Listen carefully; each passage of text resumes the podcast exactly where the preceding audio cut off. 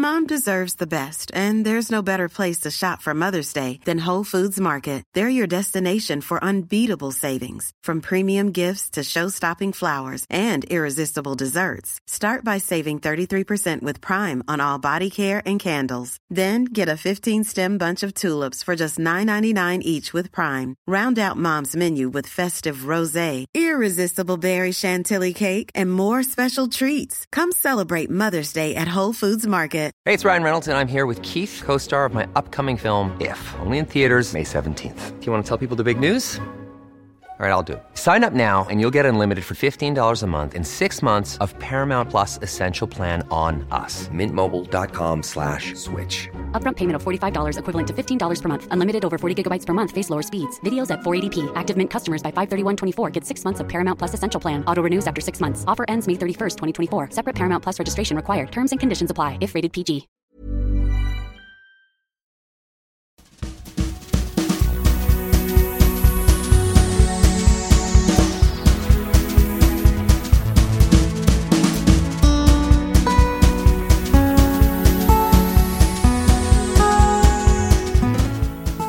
Men det är ingen av våra adepter som har tagit OS-guld än heller, eller? Precis, så är det ju. En. Nej, men det är ju det, men sen så kanske vi bara tränar nästa Dalai Lama. Tre löpare och coacher med sköna ambitioner. Varmt välkommen till avsnitt 5 av Löparsnack. Där temat att coacha och bli coachad blir ordentligt genomlyst. Och de undersökande löparprofilerna är Jonny Hellneby, ultralöparen och coachen som tillsammans med sin sambo Ellen är grundare av Pace on Earth. Mia Thomsen, känd som Maraton-Mia, coach och numera sedan flera år tillbaka också ultralöpare. Och så Marcus Torjeby, löpare, föreläsare och coach och snart debuterande författare till boken Löparens hjärta. Och jag heter Agnete Danneberg och är värd för programmet.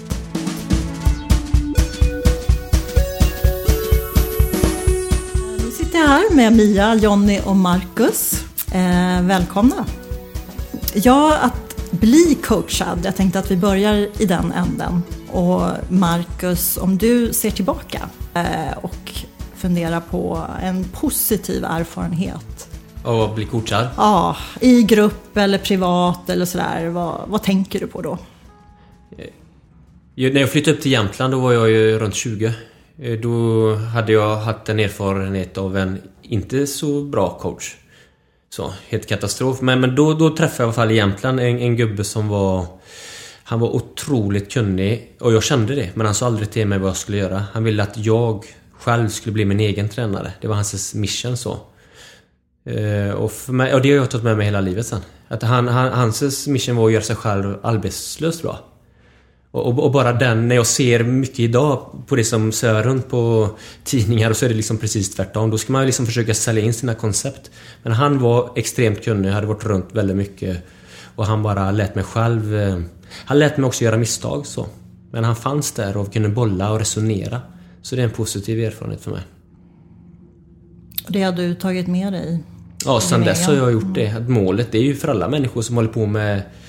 Det spelar egentligen ingen roll vad man håller på med, men att... Eh, att man ska bli sin, sin egen på något sätt. Sin egen människa och så, man ska leva sitt eget liv och, och det är ju ingen som kan det bättre än jag. Så sen så kan man ju behöva hjälp ibland om du inte har koll, absolut. Men, men målet är ju det, att bli fri liksom. Tänker jag. Och Mia och Jonny, har ni längtat efter att bli coachade? Någon tar hand om er så? Det skulle vara jätteskönt att bli omhändertagen lite. Eh, Men i... Ja, alltså på sätt och vis har jag längtat efter att bli coachad. Ehm, jag vet att jag skulle bli bättre om jag får hjälp och stöd liksom regelbundet utifrån. Alltså jag, det, det är en väldigt stark känsla av att men så funkar människor. Liksom. Vi har lättare att utvecklas tillsammans eller i relation med någon annan. Och att försöka förbättra sig själv på egen hand hela tiden. Alltså det är svårt. Eh, så. Och det går i många sammanhang och det går i vissa sammanhang så är det lättare än, eh, lättare än annars. Eh, och i vissa sammanhang så är det gränser som man liksom inte ens klarar av att passera om man inte har hjälp utifrån. Sen så känner jag att jag... Mm, det är svårt att hitta någon också som man skulle vilja bli coachad av. Och sen är det klart att det, i det här livet så är det en ekonomisk fråga också. Eh, men när jag i andra sammanhang utanför löpningen och mer privat har haft coach i arbetslivet och eh, på sådana sätt så har det gjort oerhörd nytta. Liksom. Mm. Så jag har positiva erfarenheter och ja, det skulle vara intressant ur löpaspekten också. Men inte just nu. ja, vi får utveckla det där också med sälj. Mm. Säljandet och hur det ja, har med coachning att göra också. Mia? Det beror på vad man vill bli coachad till. Jag är ju inte ute efter att bli superbra eller ehm, slå några världsrekord eller så. Utan jag ser ju min löpning som en del av mitt liv. Och eh, jag tar ingen coachning just för löpningen. Utan jag har haft en livscoach som har gett mig en massa bra verktyg. Och eh, de har jag använt när jag eh, behöver ta fram pannbenet. Hur det är att springa 24 timmar eller 25 mil eller vara med på ett sånt långt äventyr. Och eh, jag tror att det, det handlar om att jag eh, lever i löpningen som jag gör i det vanliga livet också. Och, eh, ja, nu tänker vi också kanske privat coachning, men det finns ju det här med, med grupp också. Jag har ju läst, du var i Tanzania, Marcus. Ja. Det var väl mer som ett läger eller kamp? Ja, jag kan säga. Jag bodde ju med tio afrikaner eh, så ett halvår. Så jag bodde ju och tränade och levde som dem. Ja, absolut. Så gjorde man ju som tränare så. Och det var ju mycket som var bra i det. Absolut. Men var det en ledare då också, eller? Hur ja, men vi det? hade ju... Jo, men vi hade ju en... Han vi bodde hos, det var ju han som bestämde vad vi skulle göra. Och han sa, och, och vi gjorde. Men det fanns ju också en stor frihet för när vi sprang så var vi ju själva. Så han sa och vi, vi gjorde kanske inte alltid så. För gruppen den, den var, levde som i sin egen värld. Jag tyckte det var ganska härligt. Mm. De var ganska lata det låter ju helt sjukt. Men, men det var en styrka för dem. Eh, annars hade det nog varit att de hade kört lite för hårt. Så om inte tränarna alltid var det här, men då tog de lite softare. Så det var... Ja, det var intressant. Upplevde du han då som... Var det en tränare? Alltså, för att vi var inne på lite innan här att just det här om det är skillnad mellan tränare och coach och sådär. Och, Ehm, och det som du frågar också efter grupp eller inte. Jag är uppvuxen i föreningsliv, liksom, hela tiden tränat i grupp. Men det har varit mycket tränare. Och I Tanzania då, var det en tränare eller var det en coach? Och är det någon skillnad? Ja, det är ju en stor skillnad skulle jag säga. Men om man säger, jag hjälper en tjej nu. Hon är ruggigt grym alltså på att springa. Eh, och det ser jag ju. Hon har ju koll på det fysiska. Om hon ska komma vidare så är det inte det hon behöver ha hjälp med. Hon behöver ju ha hjälp med att skära ner 10% på löpningen och få ordning på livet istället. Det är då det kommer hända. så. Eh, jag vet inte om det var svaret på frågan men, men Zacharias där nere han var ju Han var ju alltid Det var ju han som fixade maten och styrde upp var vi skulle åka och tävla och sen så sa han också till vad vi skulle träna. Mm. Så, så han var ju pappa där på något vis. Ja, för det är skillnad att bli coachad och att bli tränad. Att gå på en gruppträning och köra backintervaller och ta fram det bästa just eh, under den dagen. Det är ju en sak. Eh, och kanske få in lite ny bra teknik och så.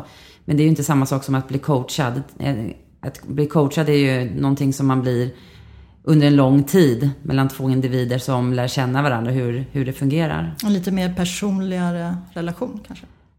Ja, det kan det vara.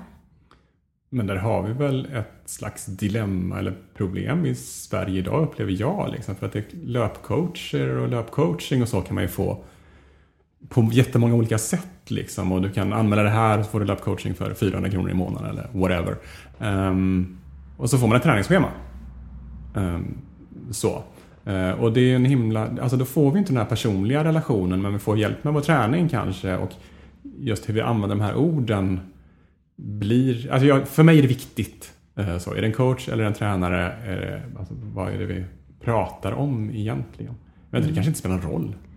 Man kan väl kalla sig löpcoach och så erbjuder man olika saker som träningsschema eller att man coachar också. Det beror på vad individen själv vill ha. Ja. Det finns ju faktiskt de som till exempel tränar för mycket och behöver få struktur och träna lite mindre. Eller strukturera om för att nå resultat eh, få ett schema därför att eh, man kanske lättare genomför sina pass då än att eh, man ska hitta på det själv. Och inte är intresserad av att ha själva coachningsdelen och då får man ju respektera det. Ja, nej, men absolut. Alltså, som jag, min erfarenhet är att de flesta har varit, alltså lite som din tjej där som är potential också, liksom, att de flesta som kommer och vill ha en coach, de är ju jättedrivna. Behöver oftast inte hjälp med att träna mer, liksom, utan eh, det handlar om balans och kanske till och med träna mindre. Eh, så, så att, ja. Och, att hitta en struktur i det de gör, eller? Ja, verkligen struktur. Mm. Um, och det är ju också en svårighet när man försöker göra det själv. Att man, det är svårt att få den liksom helikoptervyn över vad man håller på med. Uh, så att den där över, överblickande strukturen är ju klart att det är lättare om det är fler par ögon som, som tittar på det. Men visst, för många så kan det vara träningsschema som de behöver också. Det man vet kanske tror att man behöver också för den delen. Så det kan ju finnas en vila i ett schema. Det kan jag ju känna oh, också. Yes. Man vet vad man ska göra. Absolut. Nej, men jag tänker som den... När jag, jag fick den här positiva erfarenheten av han. Han var väl mer en coach kanske man kan säga då. Men det var ju att han såg det större. Och det kanske också är att jag var i det skedet i livet. Att jag I Jämtland eller? Ja, ja. Han såg det mer, ja men målet är ju att bli en större människa Marcus. Och du, du kommer också springa fortare på något vis. Så han vågar ju ställa andra frågor som jag inte hade varit van vid. Så, eh, så, det var ju något jag behövde då. Helt klart. Jag kanske kan jag vet inte om jag ska... För, för, för mig var det så när jag började springa så gick det ju ganska fort och blev ganska bra. Efter en månad så var jag ju fyra på mitt första SM. Så. Och den tränaren jag hade då, han var ju stenhård. När jag inte sprang så fort som han ville, då gapade och skrek han. Och, och för mig så gjorde ju det att han, det var bara så resultatfokuserat och det är väl lite det jag... Jag säger inte att alla tränare är så men ibland så känns det som tränare det har så mycket med resultatet att göra och det tänker jag det är ju sekundärt egentligen. För mig är det det. Det är mer intressant med människan. Får man bara ordning på det då kommer det andra också. Men såg du det så då också? Ja, jag, jag såg det nog inte men jag förstod ju att det här är fel. Och sen så ballar ju allt ut till slut när det bara blev för mycket. Um, när Hansens krav var helt orimligt höga på mig och mycket högre än... Jag hade ändå höga krav på mig själv så. Jag hade ju ambitionen att bli grym. Så, men det var som att han missade helheten på något vis. Och det är ju mycket lättare att skriva träningsprogram. Jag menar, jag jobbar med Skandia. Eh, och jag pratar med chefen och så säger han ja men för mig så är det jättelätt att använda piskan liksom. Det här ska uppnås. Men jag gör inte det, utan jag låter folk sätta sina egna budgetar. Så. Och det krävs lite annat av det, att våga låta det ta lite tid. Och det kan jag väl tänka en bra coach gör med det. Och, jag, jag, och därför tror jag åt det hållet. Jag menar, ja visst löpning är ju att springa, men det är ju... Jag vill ju att det ska bli större. Så jag är mer lockad av coachhållet, att det är någon människa som är lite rundare och ser lite större och ställer lite frågor. För det här med träning, det är så mycket lättare. Det är inga svårigheter. Det krävs så lite. Man behöver ju alltid ha någon som är vid sidan om och ställer frågor. Det är ju skitnyttigt så. Ja, det är skitnyttigt. Men i, bara för att vända och vrida på det lite så just att ibland kan man ändå få uppfattningen att, ja, okej, men för att, för att få ut det där allra, allra sista så kanske jag behöver någon som piskar mig liksom. Uh, alltså, återigen, behöver man både och eller behöver man olika personer i olika sammanhang eller jag vet inte. Jag... Ja, men tänk då i Tanzania när jag är där. Ja. De jag bor med. Den bästa är tvåa på VM halvmaraton. Och så... Jag tränar med han ett halvår. Och jag ser han aldrig gå in i väggen. Jag ser han aldrig hänga på knäna och tränaren står aldrig och skriker. Och så är man bäst i världen. Och, och så kommer jag till Sverige så ser jag att det är ofta precis tvärtom. Alltså lite. Jag förstår vad du menar men mm. ibland så kan jag se... Min erfarenhet är att de, det, ska, det ska vara en avslappning. Om vi pratar löpning till exempel så handlar det om att avslappna, det cirkulerar, du har bra tankar och det går bra. Och du är en god människa liksom. Ja. Kan det vara olika drivkrafter? Ja, men det är därför jag tror att det är viktigt med vad är drivkraften? Jag ser ju så många som drivkraften är bara resultatet. Och jag kan tycka det är okej, okay, men jag tycker det känns så fattigt. För när du inte gör resultaten så slutar det. Och jag kan ju, om vi pratar löpning då, så tycker jag att det är mycket större än att bara springa fort. Det är ju bara att uppleva, se fåglar och känna dofter och ha det gött liksom. Och man presterar så mycket på jobb och allt möjligt. Så löpning kan väl vara frihet också. Nu vet jag att jag har snött in på löpning men vi är ju alla löpare liksom. Mm. Och det kanske, ja. Mm.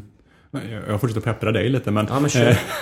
eh, eh, för att när du började med löpning så var det ganska mycket prestation för dig. Om du då hade fått en coach som var så här mer, ja men vad är meningen med livet liksom? Och vad vill du egentligen? Hade du, lys- hade du varit mogen för att lyssna på en sån coach? Vad hade hänt då? Ja, det är ju vettigt. Men om han hade sett lite större då? Om han inte bara hade gått in i tränarrollen utan han hade sagt, eller sett liksom Okej, springa det är en del i detta. Men ska vi få ut det som finns i Marcus, då ska vi också se till hur är det hemma? Hur är det med maten? Sover du någonting? Hur är det med farsa liksom? Men, men det var ju helt borta. Jag tycker att just det här med träningsprogram och allt det här, det är så endimensionellt. Och jag tror inte på det. Jag tror på större.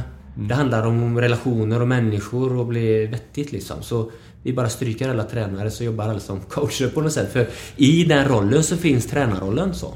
Ja, absolut. Det gör det. Eh, Det kan ju absolut vara Men jag säger inte att jag har några svar, men det är ju så. Jag och man har ju blivit liksom formad av sin egen historia på något vis. Mhm. Så därför... Eh, ja. Om man råkat ut för idioter, då klart, då... Då har man ju med sig det. Och, och, och för mig så ska jag se liksom att det är ändå... Tänka lite större.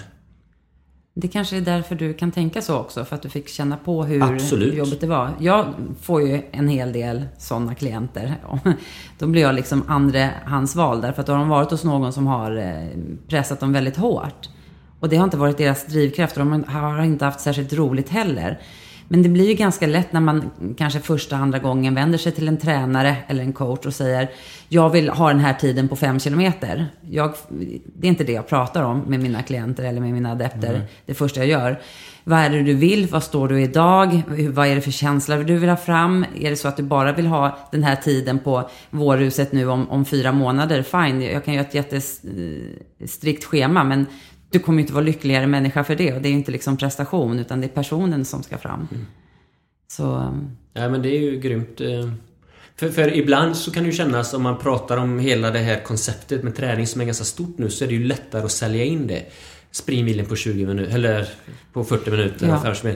det är ju därför det finns så mycket. Det är ju hur enkelt som helst bara. Det är så att- tydligt och konkret. Det är mycket svårare det här vi pratar om. Ja, men det är så folk gör. De eh, signar upp på nätet och laddar hem något eh, träningsschema som de ska göra. Och när man inte gör de här tiderna som förväntas så känner man sig plötsligt värdelös. Och det är då man vänder sig till en coach. Så att man får det här lite, jag är inte värdelös, säg att jag är lite bra. Vad ska jag göra de här dagarna när jag inte är, när jag inte är på topp? Vad ska jag göra när jag har sprungit 6 kilometer och det står eh, 8 kilometer på schemat och jag känner mig helt knäpp? Då måste man kanske plocka upp den här personen och säga att titta lite med helikopterperspektiv. Det var inte jättedumt att springa 6 kilometer. Kanske hade varit jättedumt att sitta på sofflocket och äta en påse chips istället för att springa 6 kilometer. Men att man inte blir så tuff mot sig själv utan att man hittar den här glädjen att man får jobba med sina eh, toppar och dalar och eh, verkligen få fram känslan. Ja. Jag pratar mycket här känner jag. Men kör du. Du verkar sugen.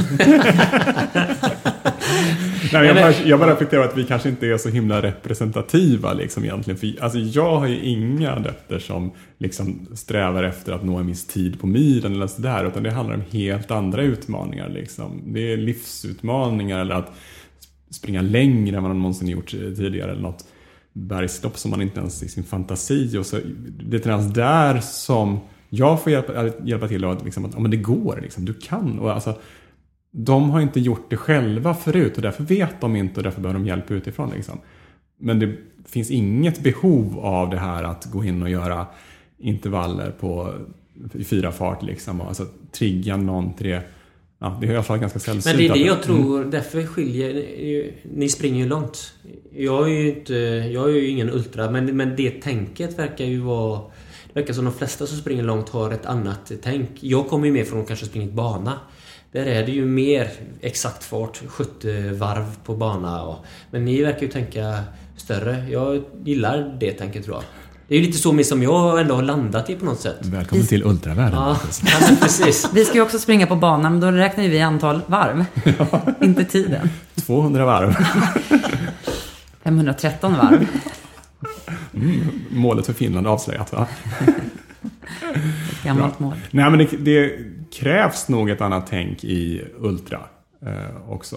Alltså det går inte att ha det upphakat på prestation på samma sätt. Alltså du kommer möta saker på vägen vilket gör att eh, ja, då faller nog det mesta.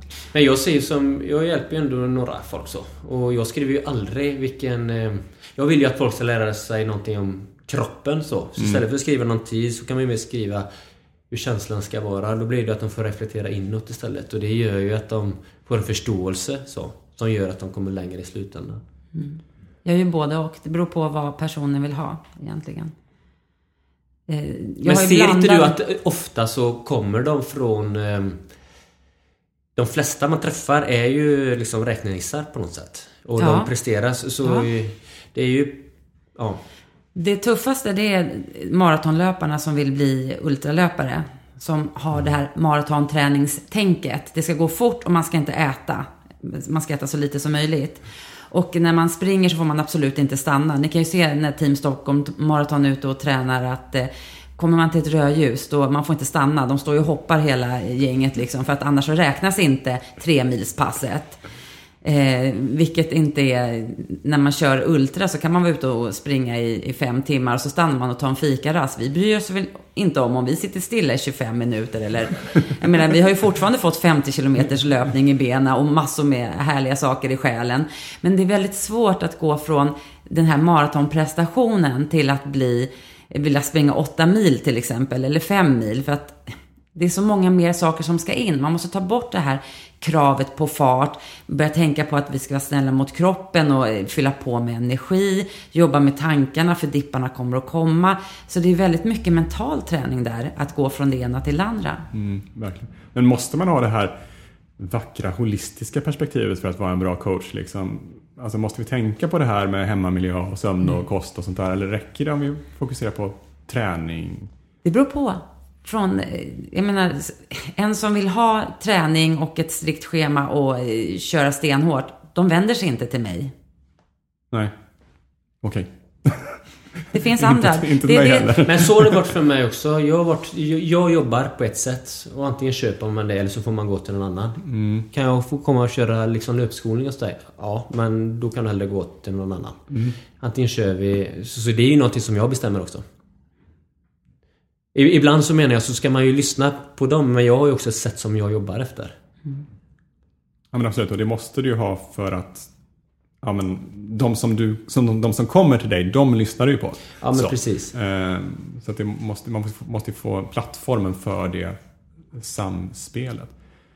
Um, men jag funderar lite mycket på det här med coachingen som just det här skillnaden mellan tränare och coach och även mentor. Liksom. Eh, Och ibland så är vi samma person kanske i alla, i alla olika eh, rollerna. Men ibland så behöver man också ha olika personer i olika sammanhang. Liksom. Att man kanske behöver någon tränare och så behöver man någon vis gammal gumma som man kan gå och ha som mentorsroll som pratar om livet och sånt där. Och så behöver man någon coach som man kan bolla med struktur och, och den delen av Ja, Absolut, jag tror att det är jättefarligt att bara hamna i någon som ska ta hand om det här med löpningen, för då tar det över hela livet. Jag tror att man behöver bolla tankar, idéer, känslor med andra människor, terapeuter, coacher, som har med andra saker att göra också. Därför att är löpningen en del utav livet och en upplevelse så är det så många saker som spelar in. Det är inte bara själva prestationen, löpningen, hur är känslan i benen och fötterna och skorna idag. Nej precis. Nej, för, för jag tänker, jag har ju en tjej som har hjälpt mig med rörligheten. Då går jag ju dit till henne för att bara köra rörlighet egentligen. Det är ju egentligen som någon skulle gå till mig och bara, ja men det är löpning. Absolut, det är... det bara det när jag bygger upp det så här. Som för att bli mm, för att uppnå min bästa potential så behöver jag ha dels ett team liksom, någon som hjälper mig med rörligheten, någon som masserar mig, någon som hjälper mig med mental träning. Liksom. Det är mitt team. Och sen behöver jag en tränare som gör med träningsschema och så behöver jag lagkamrater att springa med, jag ska få den sociala delen och sen behöver jag en coach som jag kan bolla de stora delarna med. Sen behöver jag en mentor och så behöver jag en familj som är lycklig. Du har inga krav alls du Jonny. Lätt som en plätt alltså. Men hur, ja, hur realistiskt är det? Ja, du hörde barn? väl kanske? Ja, precis. Men man får ju ta, alltså på riktigt, det går ju att ta godbitar. Jag jobbar ju inte bara med löpning, jag jobbar ju i en helt annan bransch till vardags. Jag plockar ju saker därifrån som jag tar med i mitt, eh, om jag tävlar och i, i mitt, tvärtom, i löpning med, in i mitt yrkesliv. Så det handlar ju om att man får plocka de här delarna. Det kan ju inte alltid vara en person kanske som, eh, som ger, ger en allting. Man kan ju bli utmanad och eh, vara framgångsrik på jobbet och det ger resultat i löpningen. Ja, ja, absolut. Och tvärtom. Och tvärtom. Verkligen. Mm. Och det, ja. Men det är ju en gam, det är en klyscha så att säga i arbetslivet när man tittar på ja, de betalar massa miljoner till Torgeby för att han ska komma och inspirationsföreläsa och sådär. Eh, för att se att Så man kan utmana sig själv och liksom eh, inte finns inga gränser och så vidare. Ehm, men grejen är att när folk verkligen får uppleva det konkret, liksom, då smittar det av sig på övriga livet. Och då är det ju så tacksamt med de här intressena vi har. Den här leken, löpning vi leker. Liksom. För där går det att få till det här konkreta. Och det, ja, det är en sån skyddad verkstad liksom, och så kan man få leka det där. Och jag, jag, jag kunde utmana min gräns och jag kunde gå över. Så, man växer ju liksom. Och det är ju roligaste behållningen för oss som coacher också. När jag till exempel coachade en tjej på Bislett nu. Hennes första 24 timmars. Hon är helt galen. Hon var glad hela tiden under hela tävlingen. Men hon var ju helt galen Mia. Ja, Jag vet, hon är precis som jag. och eh, hon fick små dippar. Och jag bollade med henne och hon kom ur de här. Och vilket teamarbete det var. Och hur stark hon var hela tiden. Och hur fort det gick att hitta tillbaks hennes den här glada, härliga drivkraften. Jag var hög i flera dagar efteråt och då har jag bara stått vid sidan om i 24 timmar och eh, langat energi och positiva kommentarer och eh, försöka ducka dippar liksom. Mia och, satt, Mia och jag satt ju bredvid varandra där och försökte liksom hålla löparna på banan och sådär. Det var jätte... Vi hade väldigt roligt där Ja. också. Så att, ja, men, Ja, men det ger ju mycket tillbaka. Det handlar inte bara om... Alltså jag växer mycket när jag ser andra hitta sina eh, egna drivkrafter. Min dotter var med mig en gång när vi gick eh, fotrally, den här man går och går till sist man stupar. Så fick hon den här första tröttheten, riktiga sömnigheten efter 14 timmar. Så sa hon, mamma, blir man bara tröttare och tröttare nu? Nej, sa jag. Man kommer ur den här dippen och sen blir man pigg igen. Men man måste uppleva det. Ja, men det gör inte jag den här gången. Jag ska göra det någon annan gång, sa hon. Så hon har inte gått igenom det där. Men det är just det här, hon har någonting framför sig. När man vet att man kan komma igenom en dipp och bli glad och pigg igen. Att det inte bara går rätt ut för. Att utmana sig själv, sina tankar, eh, det fysiska och vad man, hur man ska hantera de här olika situationerna. Och det är häftigt det som händer i en själv. Jag måste nästan avslöja ett av Mias eh, coachingknep. Alltså, jag vet att det här är lite högteknologiskt och sådär Mia, men eh, ja, vi bjuder på det va? Ja, Adventskalendern. precis. 24 timmar, 24 luckor, chokladkalender. Ja, det var snyggt faktiskt. underbart. För att springa en timme till.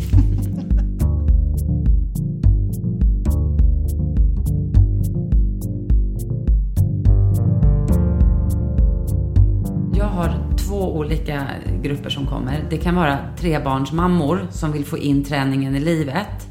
Och jag säger, kan jag så kan du. Om jag jobbar mer än heltid på mitt vanliga jobb och får till min träning så kan alla få till träning. Det handlar bara om att hitta möjligheter och inte dåliga ursäkter. Så jag har en hel del, kanske en sju, åtta stycken eh, sådana som vill få in träningen. Och då kollar jag lite på hur deras liv ser ut, hämta, lämna på dagis, skola och vilka möjligheter som finns. Så får personen själv hitta de här. Ja, men jag kanske kan hoppa av tåget eh, en halv mil hemifrån istället och springa. Och vi tillsammans bollar fram någonting som också känns bra för personen i fråga. Så det är inte bara jag som hittar på. Och då handlar det om att få ihop det här livspusslet. För det är ju där någonstans, att man har gjort ett, tagit ett beslut. Ja, men jag vill börja springa, men jag har inte tiden. Eller rättare sagt, jag vill ha hjälp till att hitta den här tiden. Och sen så finns det ju andra som har all tid i världen och vill eh, springa hur mycket som helst och tycker att jag gör Säger att de, ska springa, att de springer för lite eller att de, eh, de vill springa mer än vad jag säger åt dem att springa. Det, jag har också, i och för sig också, jag har också observerat två grupper, liksom, men inte riktigt samma i och för sig. Men ena är de här maratonlöparna som du är inne på förut. Liksom, de vill göra saker, springa mer, liksom, gå upp ett steg till och hitta nya utmaningar. Liksom, så här, utvecklas. Det är en vanlig kategori in i, löpar, eller in i ultravärlden. Eh, men sen så finns det en annan kategori och det är de som har på något sätt känt ultrastämningen, skulle jag vilja säga. Som känner att om det här är en familj som man känner sig hemma i och kanske är på väg att börja springa men känner ändå att om det här ultratänket eh, passar mig eh, väldigt bra. Ehm, och det är säkert som du är inne på att det kanske finns en viss liksom, filosofi eh, i de som väljer att springa ultra men det, jag upplever inte att det tar så mycket mer tid än någon annan träning. Alltså, mm, alla människor går sönder om de tränar för mycket. Uh, så, så, vi kan inte heller springa dygnet runt på något sätt. Liksom. Jag skulle säga att de flesta, ja, inte. Maratonlöpare och så tränar ju minst lika mycket skulle jag säga. Absolut. Sen är det här, ofta får jag höra att jag är så extrem. Det är ju egentligen tävlingarna då som folk kanske kollar på. Aha. Och det är ju inte det som är min grundfilosofi, att jag ska, det är inte tävlingarna som driver mig, utan det är ju känslan, äventyret, att jag faktiskt vet att jag kan springa fram och tillbaka över Skåne 25 mil och min kropp gör det jag säger till den. Tiden är rätt oviktig där. Men eh, så brukar jag få frågan hur mycket jag tränar i veckan. Ja, jag lägger ner ungefär 10 timmar på att träna per vecka och det är fördelat på löpning och styrketräning och lite annat roligt som jag tycker är kul för stunden. Och då tycker folk att jag är helt knäpp. Men folk kan sitta och titta på TV 10 timmar utan att någon lyfter på mm. ögonbrynen. Och det är egentligen en större fara för hälsan än att vara ute och röra på sig 10 timmar. Japp. och hur får ni fram det här då? När förstår de? Ja, men om vi säger att en kommer och, och, inte har tiden. Lägger den här personen åtta timmar på att titta på serier på TV så kanske den kan dra ner det där och lägga tre utav de timmarna på träning till exempel. Men det är ju prioriteringar, vad vi, vad vi prioriterar i livet. Det handlar ju också om att etablera en ny bana. Det tar ju bara lite tid. Mm. Ja. Till slut så kommer ju det kännas helt naturligt. Men då kommer vi också tillbaka till behovet av coaching. Liksom, för att ja, etablera vanor är så himla svårt att göra själv. Liksom. Um, ja. ja. i vilket skede är det alltså, enligt er erfarenhet då viktigast? Ja, men det är ju början att lägga på. Och så, så också förstå just om det tar en nybörjare som bara egentligen inte gillar att springa. Då behöver de ju inte jättevärdera allting så hårt i början utan man bara bestämmer de här dagarna kommer man överens om, ska vi köra? Mm. Och så gör man det. Och sen så kan man börja känna efter ett tag och då kommer det att sitta där. Då kommer någon längta ut. Precis. Det är samma, jag knäpper mina händer så här om jag ska be en bön. Typ. Men om jag ska knäppa dem med... Nu har jag vänster tumme överst. Men om jag ska ta höger tumme överst då, då känns ju det lite konstigt. Och ska jag få det till att kännas naturligt så tar det ju någon månad. Och jag får göra det varje dag. Det är ju samma med vanor. Jag får bara göra det. Och det vet ju vi som håller på med detta. Det är ju bara... Det får man ju banka in. Och så att man kommer överens gemensamt vilka dagar man ska köra, sätta tiden. Och då kommer de ju börja planera runt det. Och då kommer de få till det. Det är viktigt i början. Och sen när... Ofta så har man också eh, då bestämt att man ska springa ett lopp. Då är det viktigt att plocka upp efteråt. För det är ganska svårt att hitta tillbaks till motivation och inspirationen. Jaha, nu då? När man har sprungit det där loppet som man kanske har haft framför sig. Så att eh, bara få in rutinerna i början och sen fånga upp dem. Att vilja fortsätta och få tillbaka den här bra känslan. Hur kändes det när jag sprang? För egentligen så är det ju inte loppet som är den stora grejen utan det har ju oftast varit vägen dit som har varit den roliga. Mm, verkligen. Och med just det här att få in olika vanor och behovet av coach och sådär för att de just så här liksom schematiska. Så här ser din utvecklingskurva ut. Liksom. I början så är alla glada och gör precis som tränaren säger eh, och allting är frid och fröjd. Liksom bara köra. Och det funkar ju jättebra. Det är bara att säga till. Liksom. Men sen så nästa skede i utvecklingskurvan är ju när man blir less. Liksom. Okej, okay, jag gjorde fort och fel där i, ett halvår eller whatever. Eh, och det har inte hänt någonting och nej, jag ids inte och sådär. Och det är ju om det är att man kommer till ett missnöje så är det väl en sak, men många kommer också till en skada. Eh, så, att det funkar inte längre. Eh, och sen då kan den här utvecklingskurvan fortsätta, man faktiskt liksom hittar rätt saker som funkar och till slut så når man en ny utveckling där man liksom kan spara sig själv på ett annat sätt. Och det här för att det här, den här loopen ska funka så är det också väldigt nyttigt med ett par ögon utifrån. Ja, men det är där din filosofi kommer in, Marcus, att man tittar på ett längre perspektiv. Därför att, ja, vara borta åtta månader med en skada, då är man så inne och deprimerad i just det man gör. Istället för att se, jag vill springa tills jag är 89 år. Alltså, det är ju... Yes. Det handlar ju om att lyfta blicken och se att man, man skapar någonting, en möjlighet som ska vara länge, länge. Och du frågade något i stil med liksom, när ser de att det fungerar eller när förstår de att det, att det funkar? Liksom. Och jag upplever att många förstår att det funkar när de märker att det faktiskt, de faktiskt utvecklas och de är inte skadade. För det är, alltså, många som kommer till mig har liksom haft dem, liksom, de tränar på och sen så händer det någonting och sen så kommer de tillbaka och så tränar på och så händer någonting. Så det, det hinner aldrig bli någon riktig utveckling. Liksom. Och sen när man gör som Mia och sådär, drar ner timmar i antal träningstimmar i veckan liksom, så kan de helt plötsligt träna ett år i sträck. Liksom. Och, Oj, nu fick jag resultat också. Men det är ju, jag tänker på Johan Olsson, skidåkaren. Han är ju fantastiskt duktig men de sista fem åren så har han ju haft en rålång sjukdomsperiod varje höst. Och det, det kan man ju... Hade jag hjälpt honom så hade jag undrat, men, men varför? Han kanske hade... Hade han tränat ett eller två pass mindre i veckan så kanske han inte hade blivit två månader sjuk liksom. Då hade han kanske gjort ännu fortare.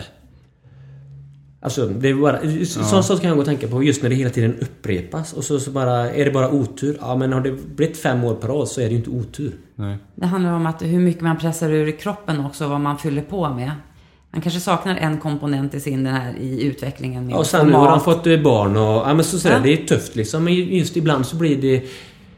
Jag... Mm, just att ibland ta ner de där 10 procenten på träning och lägga dem på något annat så får du ut 100% mer så. Mm. Nu kanske han var, han är ju grym, det är ju inte det. Men, men det är kanske ett exempel. Men, men lite den grejen. När man har följt honom lite så verkar det som det alltid blir samma grej varje år.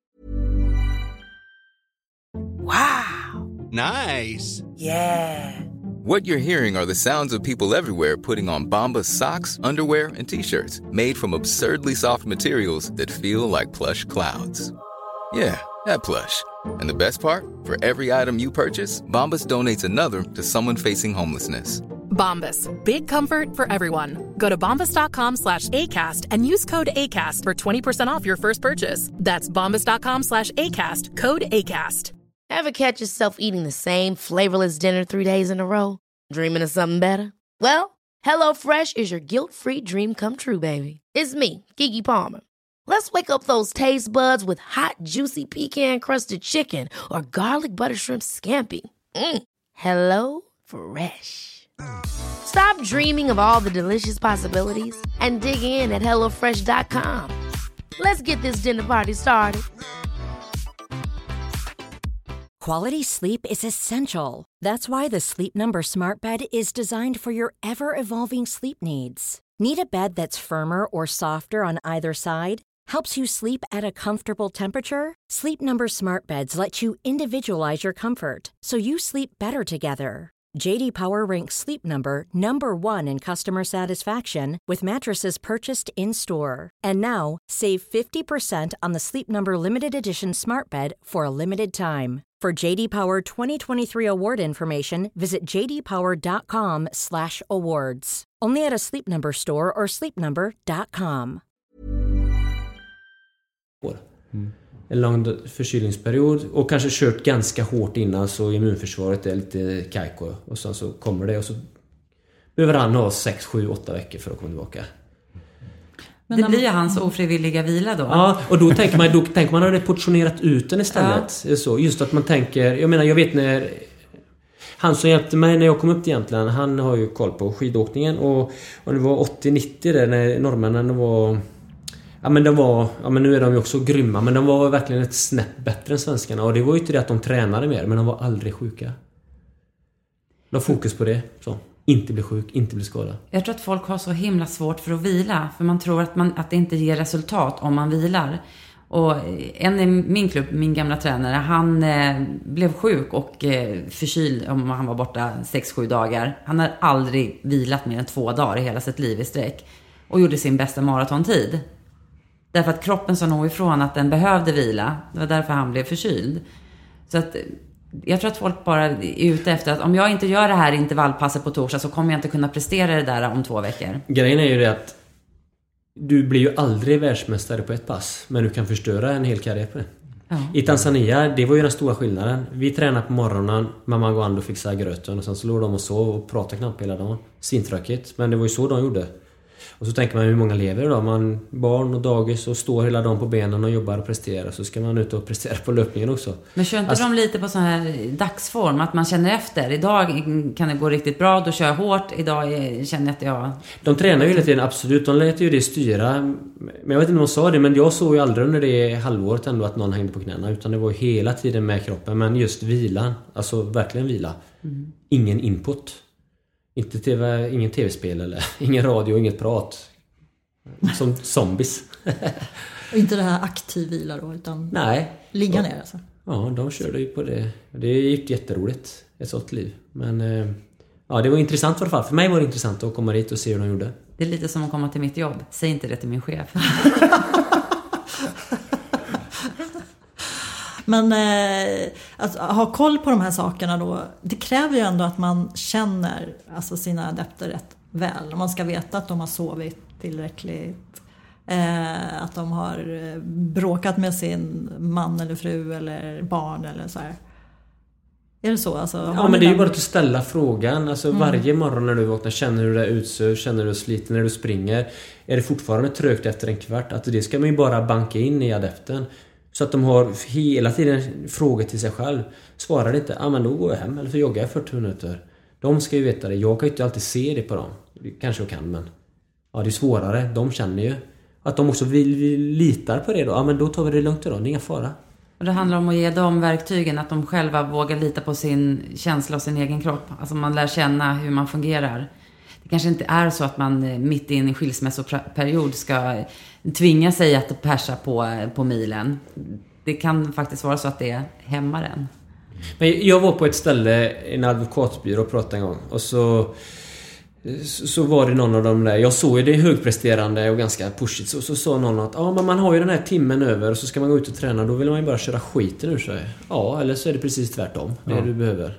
Bara dra ner på stressen så att du inte blir sjuk och istället för att bara ösa på ännu mer. Och så bara sova fem timmar och vakna upp pigg. Folk tycker ju att det är bra men det är ju bara helt kass liksom. Vaknar du pigg alldeles för tidigt så är det ju ett skitdåligt tecken och många tror jag är där.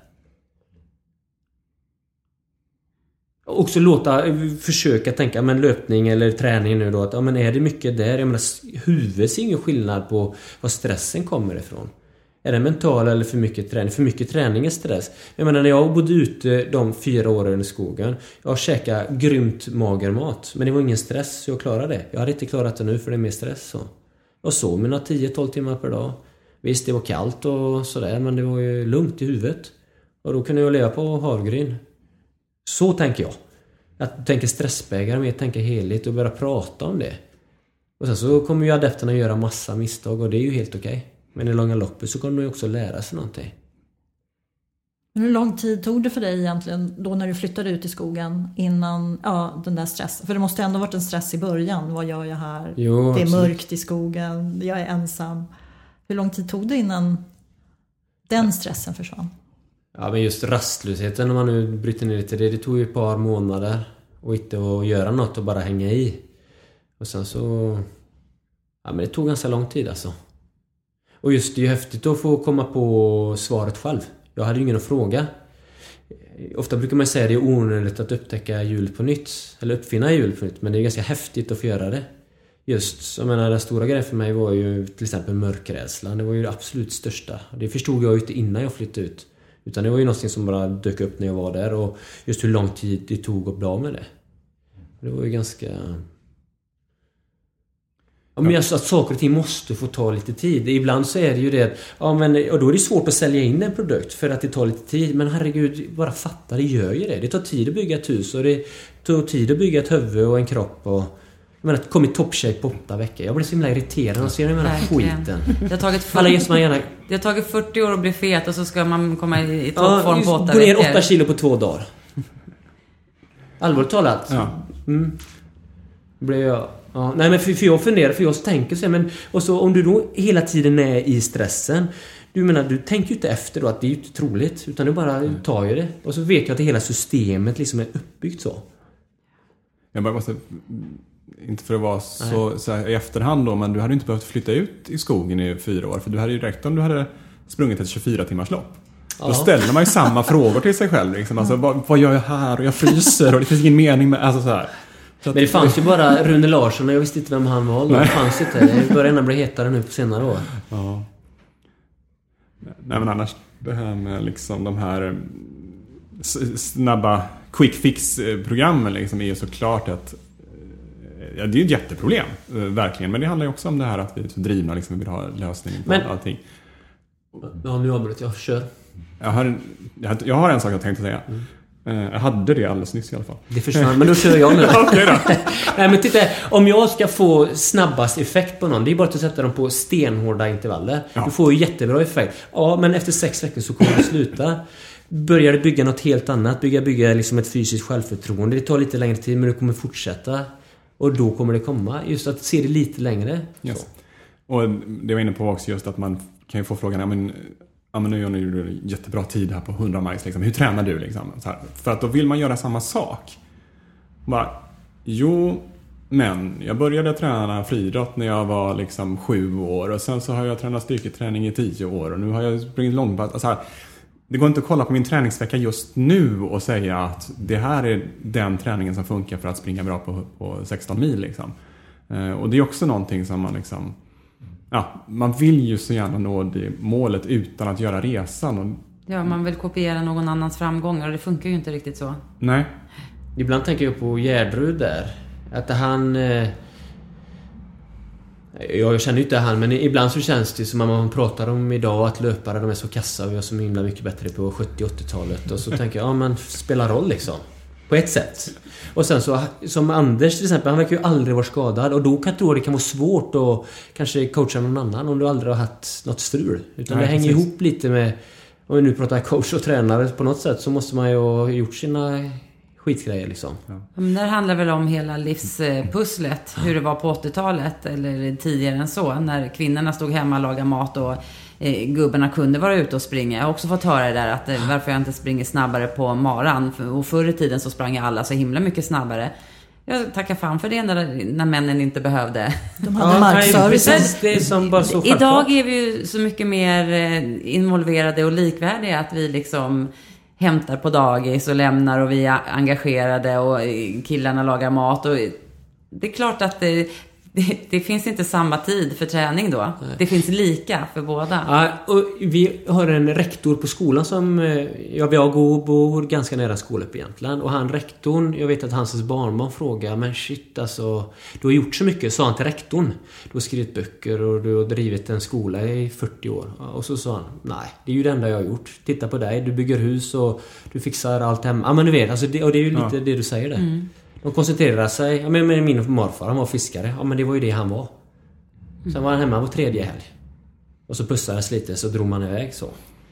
Och det är klart, då är det ju... Han kunde koncentrera sig på det. Det är svårare nu. Han kan bli världens bästa fiskare helt Mm. enkelt. Och grym på att pussas varannan. Konstant sugen som min mormor sa. Konstant nyförälskad.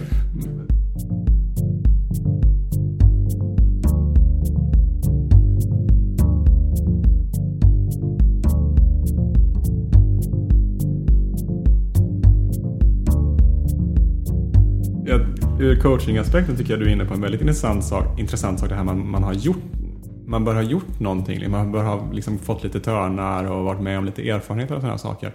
Och jag är väldigt sådär ambivalent till det där. För å ena sidan så vill jag väldigt gärna att om jag får råda någon så vet jag, vill jag att den ska veta vad de pratar om. Liksom. Eh, Å andra sidan så tycker jag inte att man ska behöva liksom avfärda någon bara för att de själva inte har sprungit 24 timmar eller eh, sprungit eh, milen på 30 minuter. Liksom. De kan faktiskt ha bra saker till mig ändå. Ja, säg gärna något. För jag har Ja men det är precis så som jag ibland kan känna. Det var ju det som var så befriande i Tanzania till exempel. Där sitter jag med världens bästa löpare typ. Och så är det, de värderar inte det så himla högt. Och det, det hänger nog ihop med lite det du säger där. Att det är ju... Ja men han springer snabbare än mig. Ja men han kanske också har bättre anlag. Men jag menar jag har lärt mig något annat som jag kan hjälpa han med. Ja. Alltså det behöver inte... Men det blir när du ser bara resultaten. Du bara går efter det. det och jag, det enda gången jag ska få tycka något är om jag har vunnit OS. Har jag inte vunnit OS så har jag ingenting att säga. Och lite så är det ju om vi pratar Anders Gärrud kan jag säga. Mm. Nu, jag vet inte om jag har hakat upp mig på han men ibland så känns Men han det har som vunnit att... OS. Han har ju vunnit OS. Ja men han kanske har haft det bara hur smått som helst liksom. Han har inte haft eh, något strul. Jag, Ja, jag men- vet inte, men, men ibland så blir det så. Bara för att du har varit bra så, så är det inte säkert att du har koll på de här grejerna. För det är ofta... Jag menar, för jag ser ju som det jag håller på med och tänker mycket på. Det är det jag har problem med. Och det är därför jag också kan se det i andra. Det här har du problem med. Jag vet ungefär hur du ska göra. Hur högt hoppar höjdhoppar Holms tränare? Inte högre. Pappa. Ja, precis. Det, det handlar kanske inte alltid om att den behöver vara bättre, snabbare. Eh, Eller bättre ska man inte säga, för det handlar väl inte om mm, ja, prestationsmässigt då. Det behöver inte vara så. Det handlar ju om att dra fram drivkraften och eh, hjälpa en människa att bli sitt bästa jag. Ja, precis. Men det är klart att då startar ju kanske, som, som ur coach, eh, i coachstolen så att säga, så startar det från en annan nivå om du har erfarenheterna själv. Ja. Eh, då har du ju väldigt mycket med dig gratis på det sättet. Och även i relationen med, med adepterna så har du ett förtroende för att du har gjort det där själv. Eh, och det, jag ser det ju som naturligtvis väldigt positivt. Liksom. Sen är det precis som eh, Marcus är inne på, att bara för att man har liksom OS-guldet och bara för att man har betygen från de rätta skolorna och etc. etc. så innebär ju inte det att du är bra som coach ändå. Det tror jag, och nu kommer vi in på ett helt annat spår, men jag har gjort in det i fotbollen lite. Ja. Och de är ju helt kassa liksom. För de, de ja men på riktigt, de är... Ja nu går jag... De, har, de tar ju sina gamla fotbollsspelare och de Ja. gör som de alltid gjort. All forskning visar att de ska träna så här. Men de gör, nej vi springer idioten för det gjorde jag när jag var en fotbollsspelare när jag var 15. Så, och då, då blir det liksom det där felet. De skulle ju tjäna på att bara få någon från en helt annan riktning. Och då har man ju till exempel Elge Skog, han som skriver för Runners. Han har ju ändå fått Umeå damlag av v- världens bästa fotbollslag i åtta år i rad. Och bara kommer in från ett annat håll och bara, ja men gör så här. Och då tycker man att det borde få värsta genomslaget. Men nej. Utan måste- man gör som man alltid har gjort. Men då måste dra en parallell till mitt arbetslivet och min karriär som säljare så att säga. I, men det tycker jag det är ju hela näringslivet. Man, man eh, befordras tills man når sin inkompetensnivå. Så. så är du kompetent på en nivå så befordras du till nästa. Är du kompetent på den så befordras du till nästa. Tills du når din inkompetensnivå. Då fastnar du i den positionen liksom. För du kommer ju inte längre.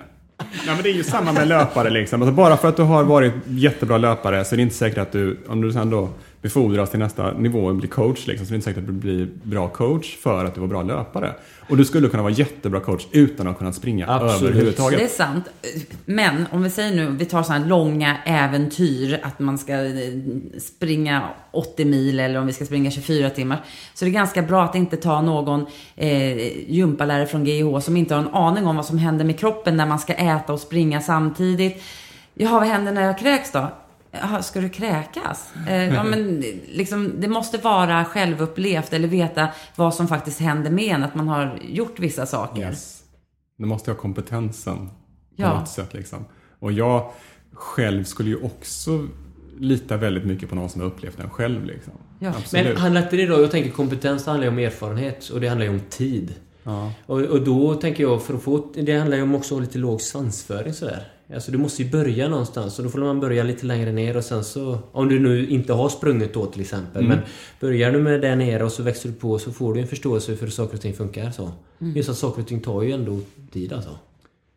Absolut. Kommer vi tillbaka till det. Ja, mm, men det är ju också...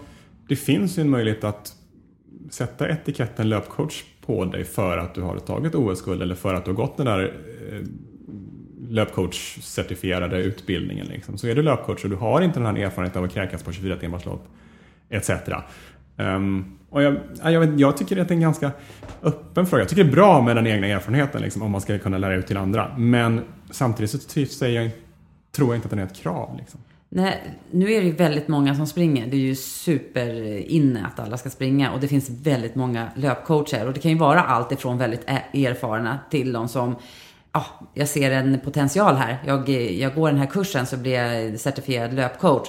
Och så välkommen till mig.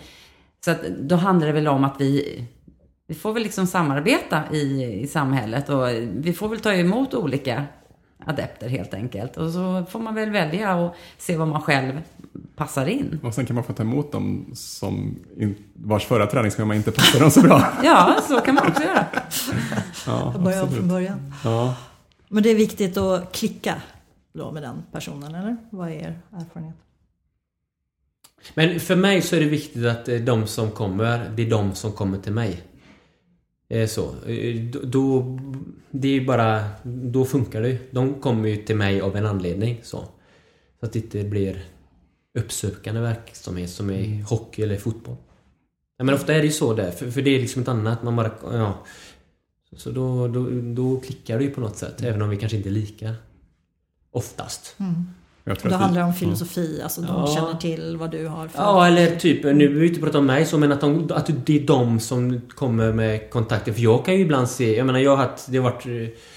Ja men vi pratar mat, det har ju varit en stor issue för mig. Och jag kan ju se många som jag träffar, ja men de har problem liksom. Så, men jag säger ju inte någonting. Alltså det kan bli, om man har haft problem med något så är det tydligt att se när andra är inne i samma Yes. Dike där på något sätt. Men jag menar, jag kan känna att då får de komma liksom.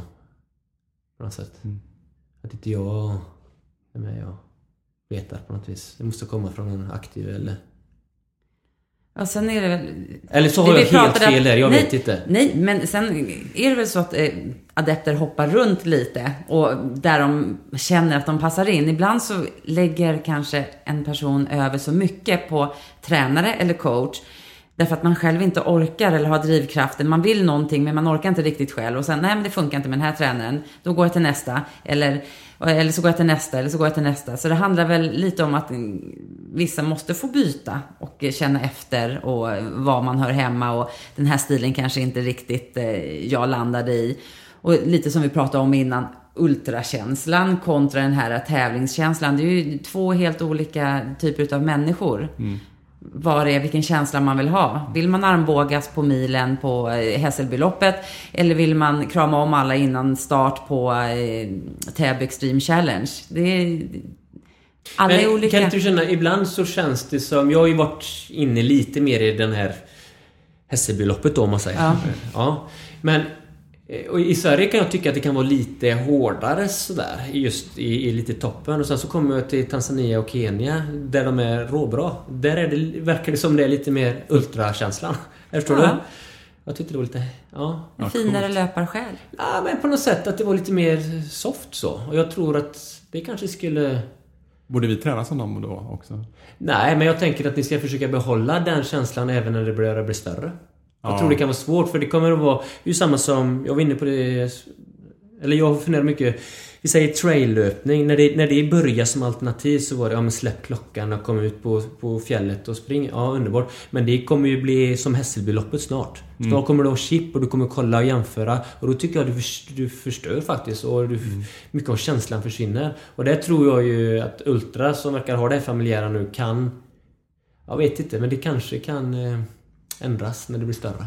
Eller så är det så att det är så långt som man är tvungen att ha ett annat huvud liksom. Nej men det är ju en, det är ju en diskussion som, som förekommer även i Sverige och i USA väldigt mycket. Liksom, att det börjar komma prispengar i Ultra och sådär i, i USA i alla fall. Tyvärr inte sett så mycket i Sverige. Eh, men, eh, och det är klart att då kommer ju den här kritiken också att men, nu tappar ni ultrasjälen liksom. Och det finns ju alltså, sådana röster här också då eftersom vi om Ultravasan liksom som är, har sitt koncept och helt plötsligt så springer alla Ultra liksom. Är det någon ultrasjäl i det där liksom? Och på det hela ta, på det, I stora bilden tycker jag det är fantastiskt bra liksom att fler hittar löpningen och fler hittar Ultra. Så jag tror det, det är verkligen positivt.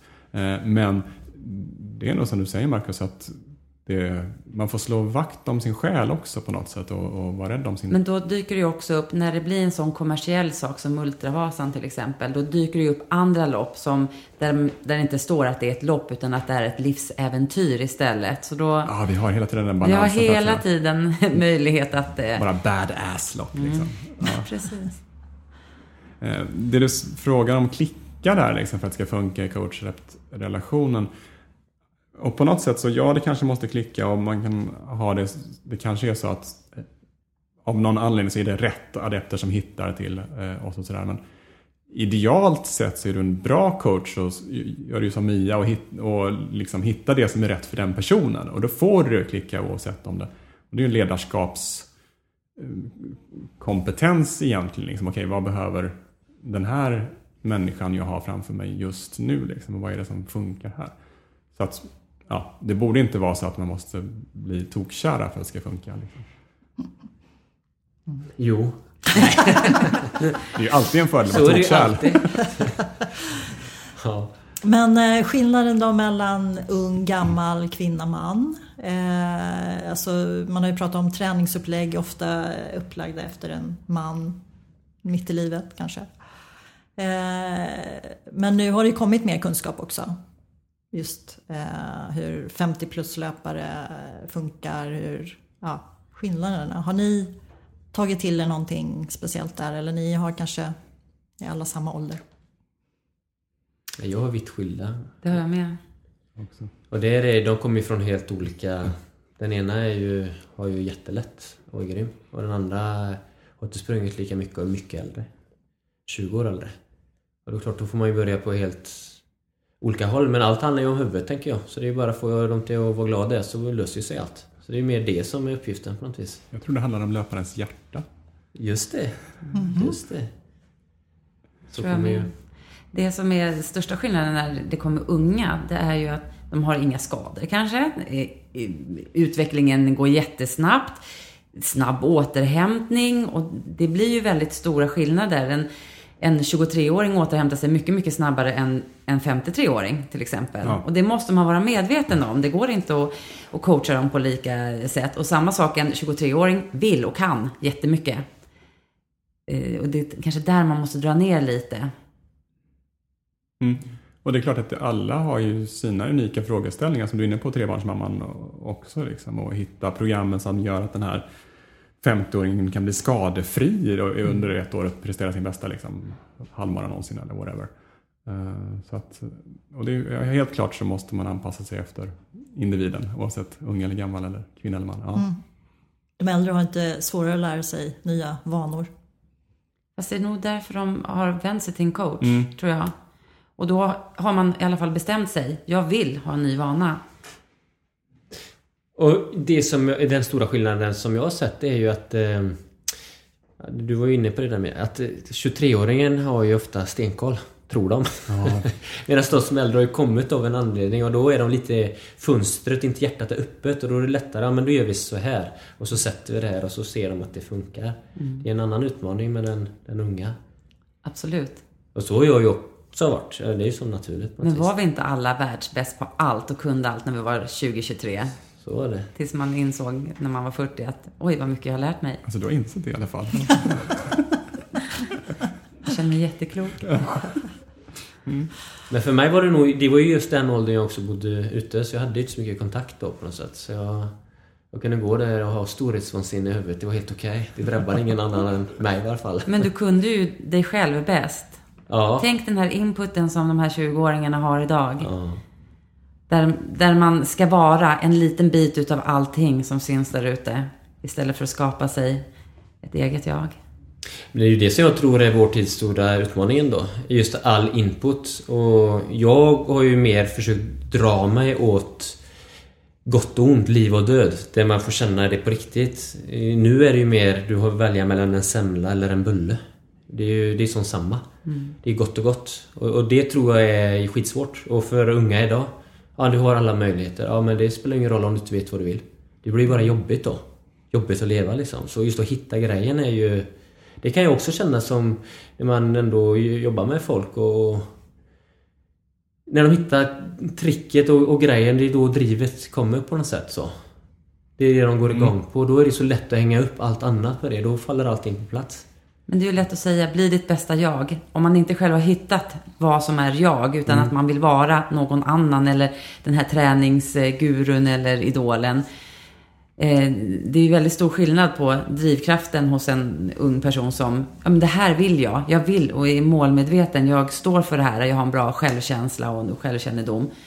Eh, men de som är lite fladdriga fortfarande, där får man ju hjälpa till på lite andra sätt. Liksom. Men då tror jag, då har jag ju, för mig, jag flyttade ju ut och bodde helt mm. själv. Då bara var ju mitt huvud, det var ju tvunget att hitta något. Men där finns ju löpningen Just att springa lite längre ensam i skogen, då blir du tvingad att utan musik och utan alla appar, då blir du och tvingad till att vara...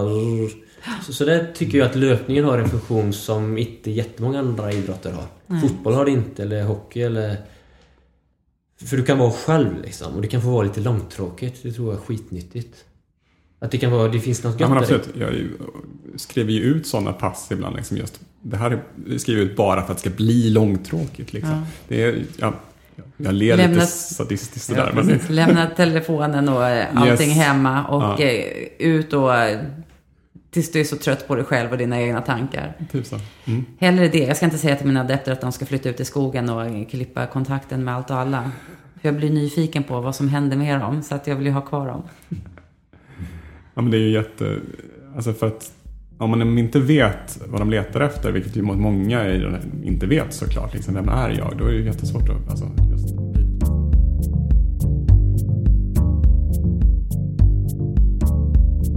Fast det var ju bra, just det där med, men gå ut och ha tråkigt. Spring Ja. ungefär i två timmar och, och bara låt tankarna eh, fladdra fritt. I början så är det ju så, kommer jättemycket tankar och på slutet så kan, är man ganska mjuk i tankarna när man... Men det är det vägen. som är hela löpningens grej kan jag tycka. Det är det som det har. Potentialen på något Mm. sätt. Och, och, ja, jag vet inte så många... Ja visst, du kan vara ute bra länge men löpningen det finns ju där i. Tycker jag. Mm. Och Jag, jag kan se det i många på något sätt. Jag hjälpte någon snubbe här nu som, ja, men han var inte riktigt i fas och så efter ett tag så blev det bättre och bättre. Jag ser nu när passen blir längre och längre, ja men det sker något i skallen som är gött för han. och och just då att man får lov att utvecklas. Ja, men det är alltså tillbaka till det här att man får utvecklas som människa i den här lilla trygga löparverkstaden. Liksom. Det här är, I det här sammanhanget så är det en liten del, men vi vill, vi vill att delarna ska hänga ihop och att det, ska, det är ett helt liv som den här människan faktiskt lever. Men man utnyttjar den här lilla leken till att få lära sig att okay, man hittar bitar av sig själv. Liksom. Men där är vi ju överens, att vi inte ska stressa in ett 45 minuters pass. Och, utan att det ska få ta tid. Mm. Inte vara stressigt varken för kropp eller knopp. Men det är ingen av våra adepter som har tagit OS-guld än heller? Eller? Precis, så är det ju. Än. Nej men det är ju det, men sen så kanske vi bara tränar nästa Dalai Lama. Kan man Ja. ju inte veta. Eller alltså på något sätt. eh, Det är ju bara att inse att ta OS-guld, det är inte så stor chans så. Men det behöver inte vara en misslyckad löpare för det. Jag tror att vi gör, eh, skapar väldigt vackra människosjälar. Nej, Så men vi bidrar till fred på jorden på något sätt. Aha. Jag, jag har alltid velat Du, rädda världen. coach får en helt ny innebörd här. Mm, ja, jag tänkte till sist Marcus, alltså du kommer ju snart ut med en bok. Löparens hjärta som den heter.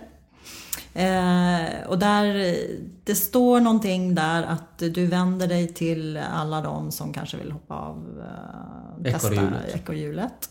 Eh, och ställer sig frågande till bland annat den här stora löpartrenden som har svept över landet. Så är det. Nu är det inte jag som har skrivit det, Nej, men jag det är sant. Ja, din redaktör kanske. Men eh, Nej men för, mig- tänk- om, vi, om vi pratar om löpartrender så kan jag tycka att löpning som är så enkelt, varför måste det bli så komplicerat? Ja. Och jag, jag fattar varför det blir, alltså, det blir så mycket merchandise vid sidan om för att någon ska tjäna pengar. Och det, det kan jag, jag fattar det men jag känner ju mer bara på slitna dojor på shorts och knappt hänger ihop och sen på en skogsväg i Jämtland. Det behöver inte vara mer än så.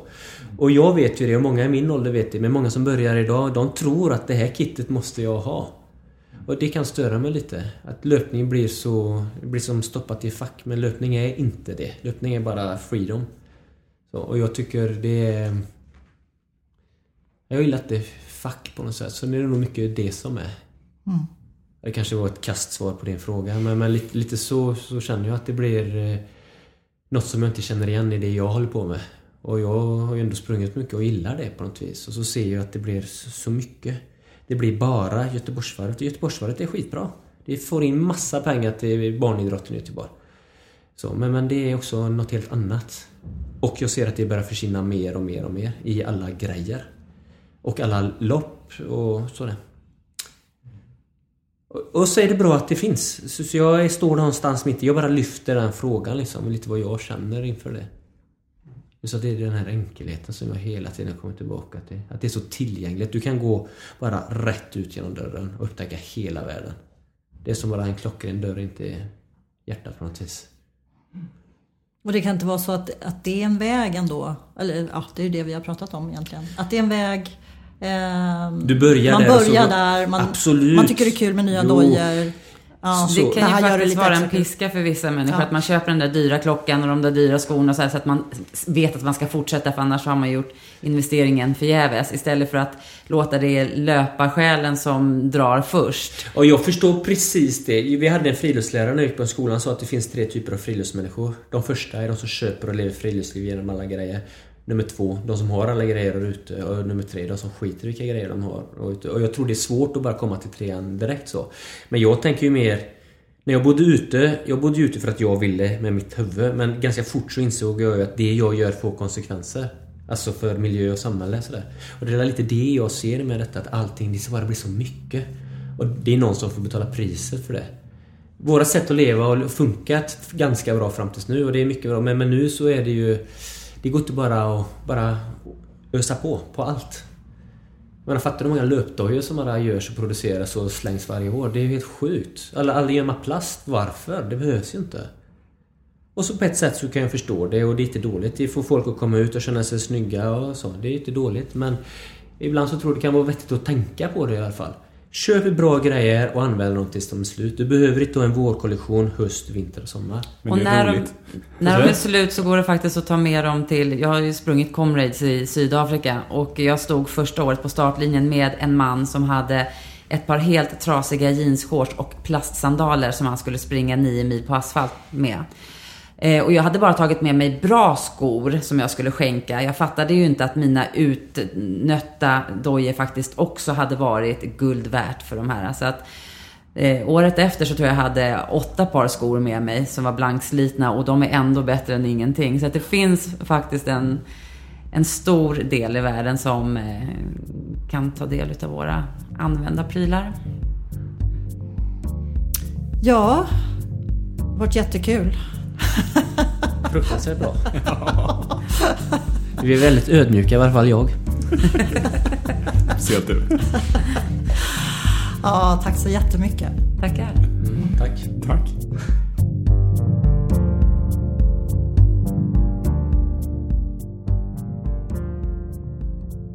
Finns det tankar kring ledarskap och coachning som ni mot förmodan tycker att vi missade? Diskutera jättegärna i sociala medier. Hashtag löparsnack. Löparsnack är producerat av mig, Agneta Dannenberg. Musiken är komponerad av Edvard Dannenberg och han var också ljudtekniker i det här avsnittet. Fortsätt vara en springande medmänniska, så hörs vi.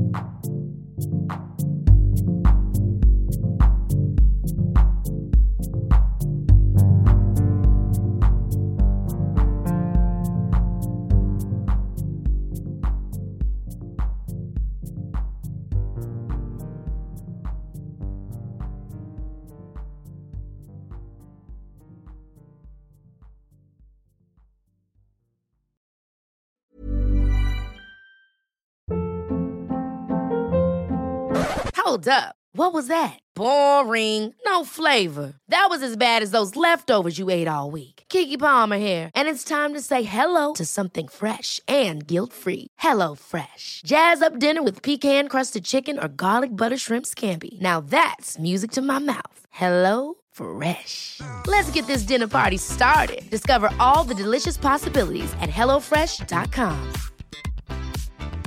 Even when we're on a budget, we still deserve nice things. Quince is a place to scoop up stunning high-end goods for 50 to 80% less than similar brands. They have buttery soft cashmere sweaters starting at $50, luxurious Italian leather bags, and so much more. Plus, Quince only works with factories that use safe, ethical, and responsible manufacturing. Get the high-end goods you'll love without the high price tag with Quince. Go to quince.com slash style for free shipping and 365-day returns.